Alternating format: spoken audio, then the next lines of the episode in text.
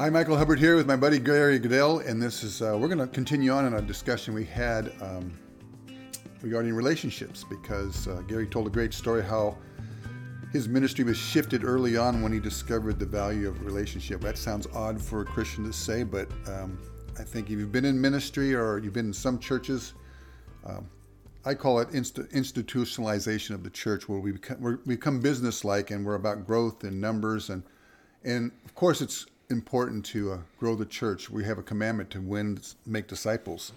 Um, we need to be winning people to Christ. So nothing wrong with the church growing.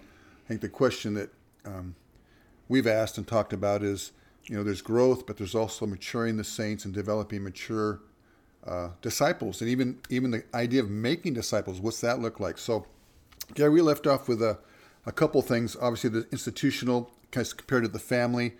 Um, uh, developing a atmosphere where people are free to be together and we call it do the one another's with one another where it's not just an audience mm-hmm. you know? Is the church an audience?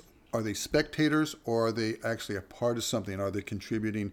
Are we creating places for them to do that? So why don't you just continue on with your with your thoughts? You you had this change in values but the values had to look like something.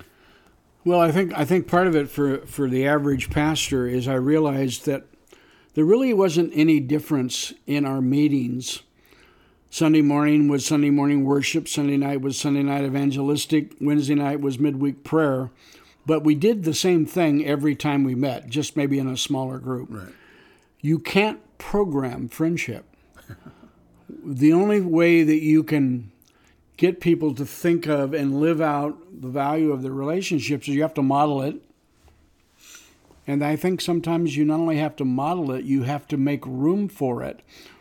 For example, in the early days when we were doing small groups, and here's my point with small groups I think the kind of discipleship we want only comes out of one on one or small groups. Mm-hmm. So I asked pastors, uh, you know, we're commanded to make disciples. Uh, how are you doing with that? Oh, well, I have 120 doing this and 300 doing. No, no, no. I need names and the Starbucks that you're meeting with, at the, meeting the guy with weekly. Who are you meeting for coffee? Who are you modeling? Or in some case, a guy told me years ago, he was just really honest. He said, Gary, we're never going to know what Jesus did without moving into a house with 12 guys. Hmm. Mm-hmm. Could you live out that kind of family interaction? Yeah and and for so many years the church has been competitive to the family realities. Right. I remember when we first when I first got saved, it was you know Jesus movement and things were vibrant and alive and happening, and uh, we just would naturally meet in each other's homes. Exactly. I mean, we'd go to church and have great times, and you know the big facility and the preaching. You know, the place is growing. There's a thousand, two thousand people gathered, but it was a lifestyle all week long. We were hanging out, eating meals together, just being together and, and developing these bonds of relationships.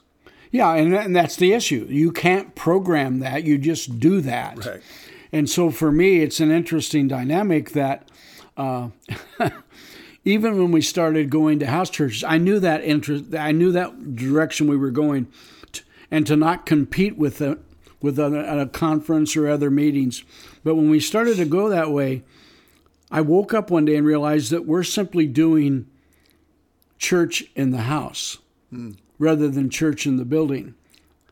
Meaning you still have one guy predominantly leading, yeah, you, speaking. You, all the components of an average meeting in the building. We did worship and somebody brings a teaching.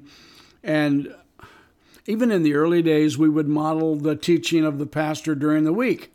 So you'd rehash what he taught.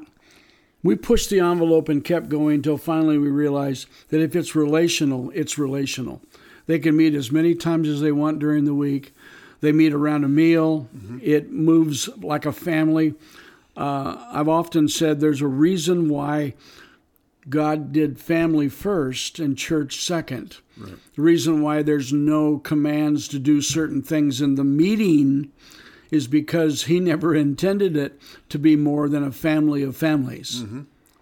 And uh, anyway, we were I was wrestling with that in the early days of my walking this stuff out. I realized what I think it was Carl George that called it the Jethro principle, the Jethro 2 principle.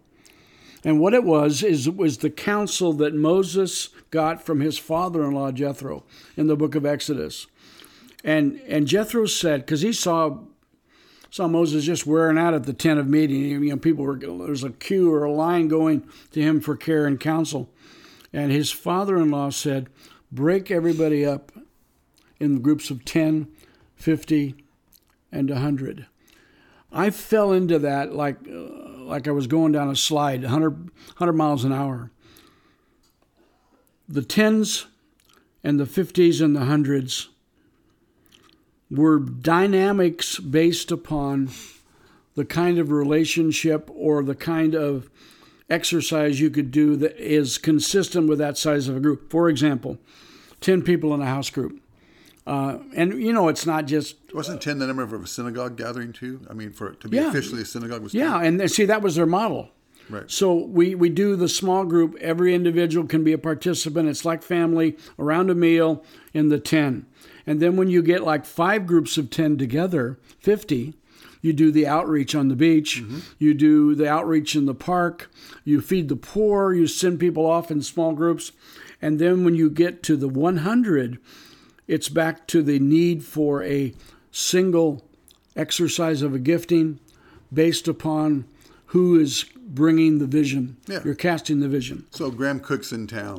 Yeah. Uh, a Bill, uh, you know, some some leader that carries some weight in worship, or uh, a teacher that everybody needs to hear this message. He's going to download, and that's when we come together. We or we do south celebrations. It's Exactly. ce- the, big celebration of the church. Yeah, one of my friends, he actually had a, a unique expression. He had a, a like a real estate sign in front of the building he was using, and one side of the real estate sign said synagogue, and the other side of the real estate sign said temple. Mm-hmm. And whether you ha- if you had a temple meeting, it was all worship and the prophetic and foot washing and communion. If you had a synagogue meeting, it was small groups interacting with the speaker. So what it is is that's where we start, creating little bit of twists.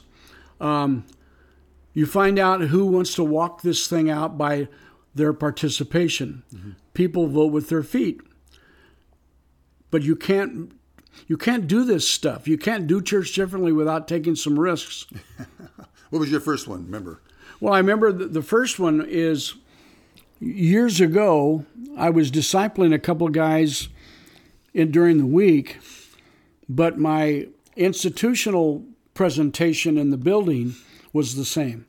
So what I started to do, which was the big step, I started to ask people in the congregation.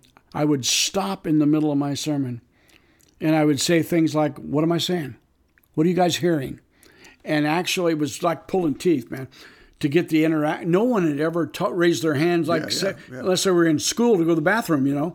So people began interacting. Well, they got so used to that they expected that. so I found them in their word more, and even in the meeting, taking notes because we'd have this time of interaction. And then I went even got more specific. When we got the wireless microphone, I'd walk up to a guy and say, "What am I saying?" Mm-hmm. And he, he he's embarrassing embarrassed and he's blushing and then he unloads the whole thing. And even have a i never forget i walked up to a guy with a microphone and said what am i saying? He goes well first of all i don't believe in what you're saying. So he confronted me and that was one of the best meetings we'd ever had that you give the whole picture. Here's our issue guys. We are setting our meetings setting our agenda setting our liturgy based upon a greek model rather than a hebrew model Okay. when I taught at the Bible college, I would say that to the first class every year. Your biggest problem is we have a Hebrew book in a Greek world. Right. Right. Look at your building. You're setting it up for an audience. You're setting it up for a crowd. You're setting it up for them to be listening. Well, it's the philosophers. They were going to lecture. Exactly. going to listen to Plato, Socrates. Yeah. and the Hebrew model, let me put it in modern English, you hang out with people. Right. Right. And the only problem with the Hebrew model, because most of it's around meals, I often said one of my books, and it became a part of one of my books, I should write a book called Mealology Yes. The Life of Jesus. And the only thing that'll probably happen for some of you guys is you'll put on weight. Right. because you're going from dinners and potlucks and coffees every week. Well, what- I tell people is you, you don't eat. You don't eat with your enemies. That's right. When you eat, you're developing friendship. Something happens, you know, if you if you casually know someone at church and you invite them to go to lunch, that relationship's going to change. Exactly. You broke bread together, and there's a there's a, a deeper bond, and there's a reason the scripture says they broke bread daily in the house. Yeah, I, I think they've, they've, they've discovered the fact that uh, one of the Hebrew traditions is the. They even tell stories that when, when tribes were at war, if they ever got the two leaders together, the moment their feet went under the table, it was a relationship. Mm. During that period of time, whether how long the ever long the meal was, there was a truce set concerning the war.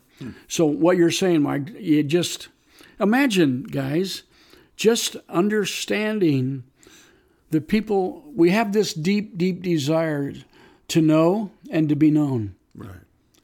And uh, the great one of the greatest little kid stories I've ever heard was a mommy uh, hearing her child whimper in the other room, and she knew he was having a nightmare, and so she went in and she patted his chest and kind of shook him a little bit and rubbed his hand. And he went back to sleep. And um, the next day, she commented to him, Honey, I, anytime you need me, um, just call out and I'll come in. And he said to her, He goes, You know, I, because when you come in, Mama, you pray that Jesus will come and settle me down. But I need Jesus with skin on. Mm-hmm. And so the whole idea is that's the cry of people. Yeah connection. And the bigger your church, I'm sorry, gentlemen, even the smaller your church, the more isolated you get. Right. So, yeah, you can be isolated in the midst of a lot of people. Yeah, so we did the f- groups of 50. They were called asarots in the Hebrew. We did the groups of uh, or excuse me, the 50 was Kamashim, the 10 was Asarot, the 100 was Mayot. I, I got so locked into that text, I thought, there's something there. Yeah. So we began to develop a philosophy with small groups, medium sized groups, and large groups. Yeah. And we, we went to even a adjustment of our schedule. Yeah. Thing is, you, you, you just gave yourself permission, which is a big part of what we talk about begin to experiment. Right. You weren't satisfied. You knew something was amiss. And I think if there's anything we can say to people is just don't don't get stuck in a box. Don't be afraid to experiment. God loves experimentation. He loves steps of faith. He loves it when we just, you know, that dissatisfaction. Really, I think is a gift from God. We got to look at it instead of just going back to the norm. Realize I'm not satisfied in this. I mean, when we, you know, when I, I started hanging with you, I, I, there was a, I could relate to where you were going. There was something of doing church the way I was doing it was just not working for me. And we're not against how churches meet on Sunday. We're just saying let's just not call that church. That's not the only expression. Church is what we're doing here. Church is breaking bread together in meals and homes. There's all kinds of expressions. So, as we wrap this up, what would you say to maybe a pastor or leader out there who leads a group? What, what would be your advice about moving your church more towards relationships? Well, I think I think experimentation begins at the beginning. So what we were talking about, Michael, about what to do in the meetings. Um, two things that you could do to, to get this thing rolling. One of the things you could do, I, I love how one pastor set a, a uh, preaching team together that, that they thought they were going to preach. So they all met together. And, but what he would do is he would get them to interact uh. about the sermon before the sermon came. Wow. And what it was is, is he was honoring relationships at a different level. And then um, he was um, pulling on their ideas and bringing them into the process. Exactly. And probably get mad at him and say, "That's my story." You just well, well, and what it was is then he would use them in the meeting. He would point them out and ask them to stand and share what they've been ah. giving to the preaching core group. That's creative. So that was creative. Another the weirdest meeting I ever did was I brought a beach ball to the meeting and I tossed the beach ball out and they were bounding, bouncing around like at a stadium. And I said, okay, if you get the beach ball, I want you to talk to me. And one guy risked doing that, asking what we were talking about, what's he feeling, what's he seeing. And then I, my, my wife said, I took the beach ball back before some junior high kid spiked it in, in the back of grandma's hair, you know. But I mean, it's so simple, so um, almost simplistic, but what we want to do if we honor, that's a whole other subject, if we honor the Holy Spirit in everybody, and that's probably one big shift for all of us. Probably starts there. It gets scary, yeah. But you got to be willing to take that risk. If if if you have they have the same Holy Spirit as you, what is God speaking to them? I I don't have an, any kind of an idea. I didn't have an idea about what I saw eventually mm-hmm. was a talking church, Yeah. a relating church, a people valuing friendship. So, Yeah. but you got to start somewhere. Got to start somewhere. Let us encourage you. If you're listening to this, if, even if you're not, if you're just a, a, a brother or sister in the in church looking for a new expression, take some risks, take some steps, and see what God does. God bless you.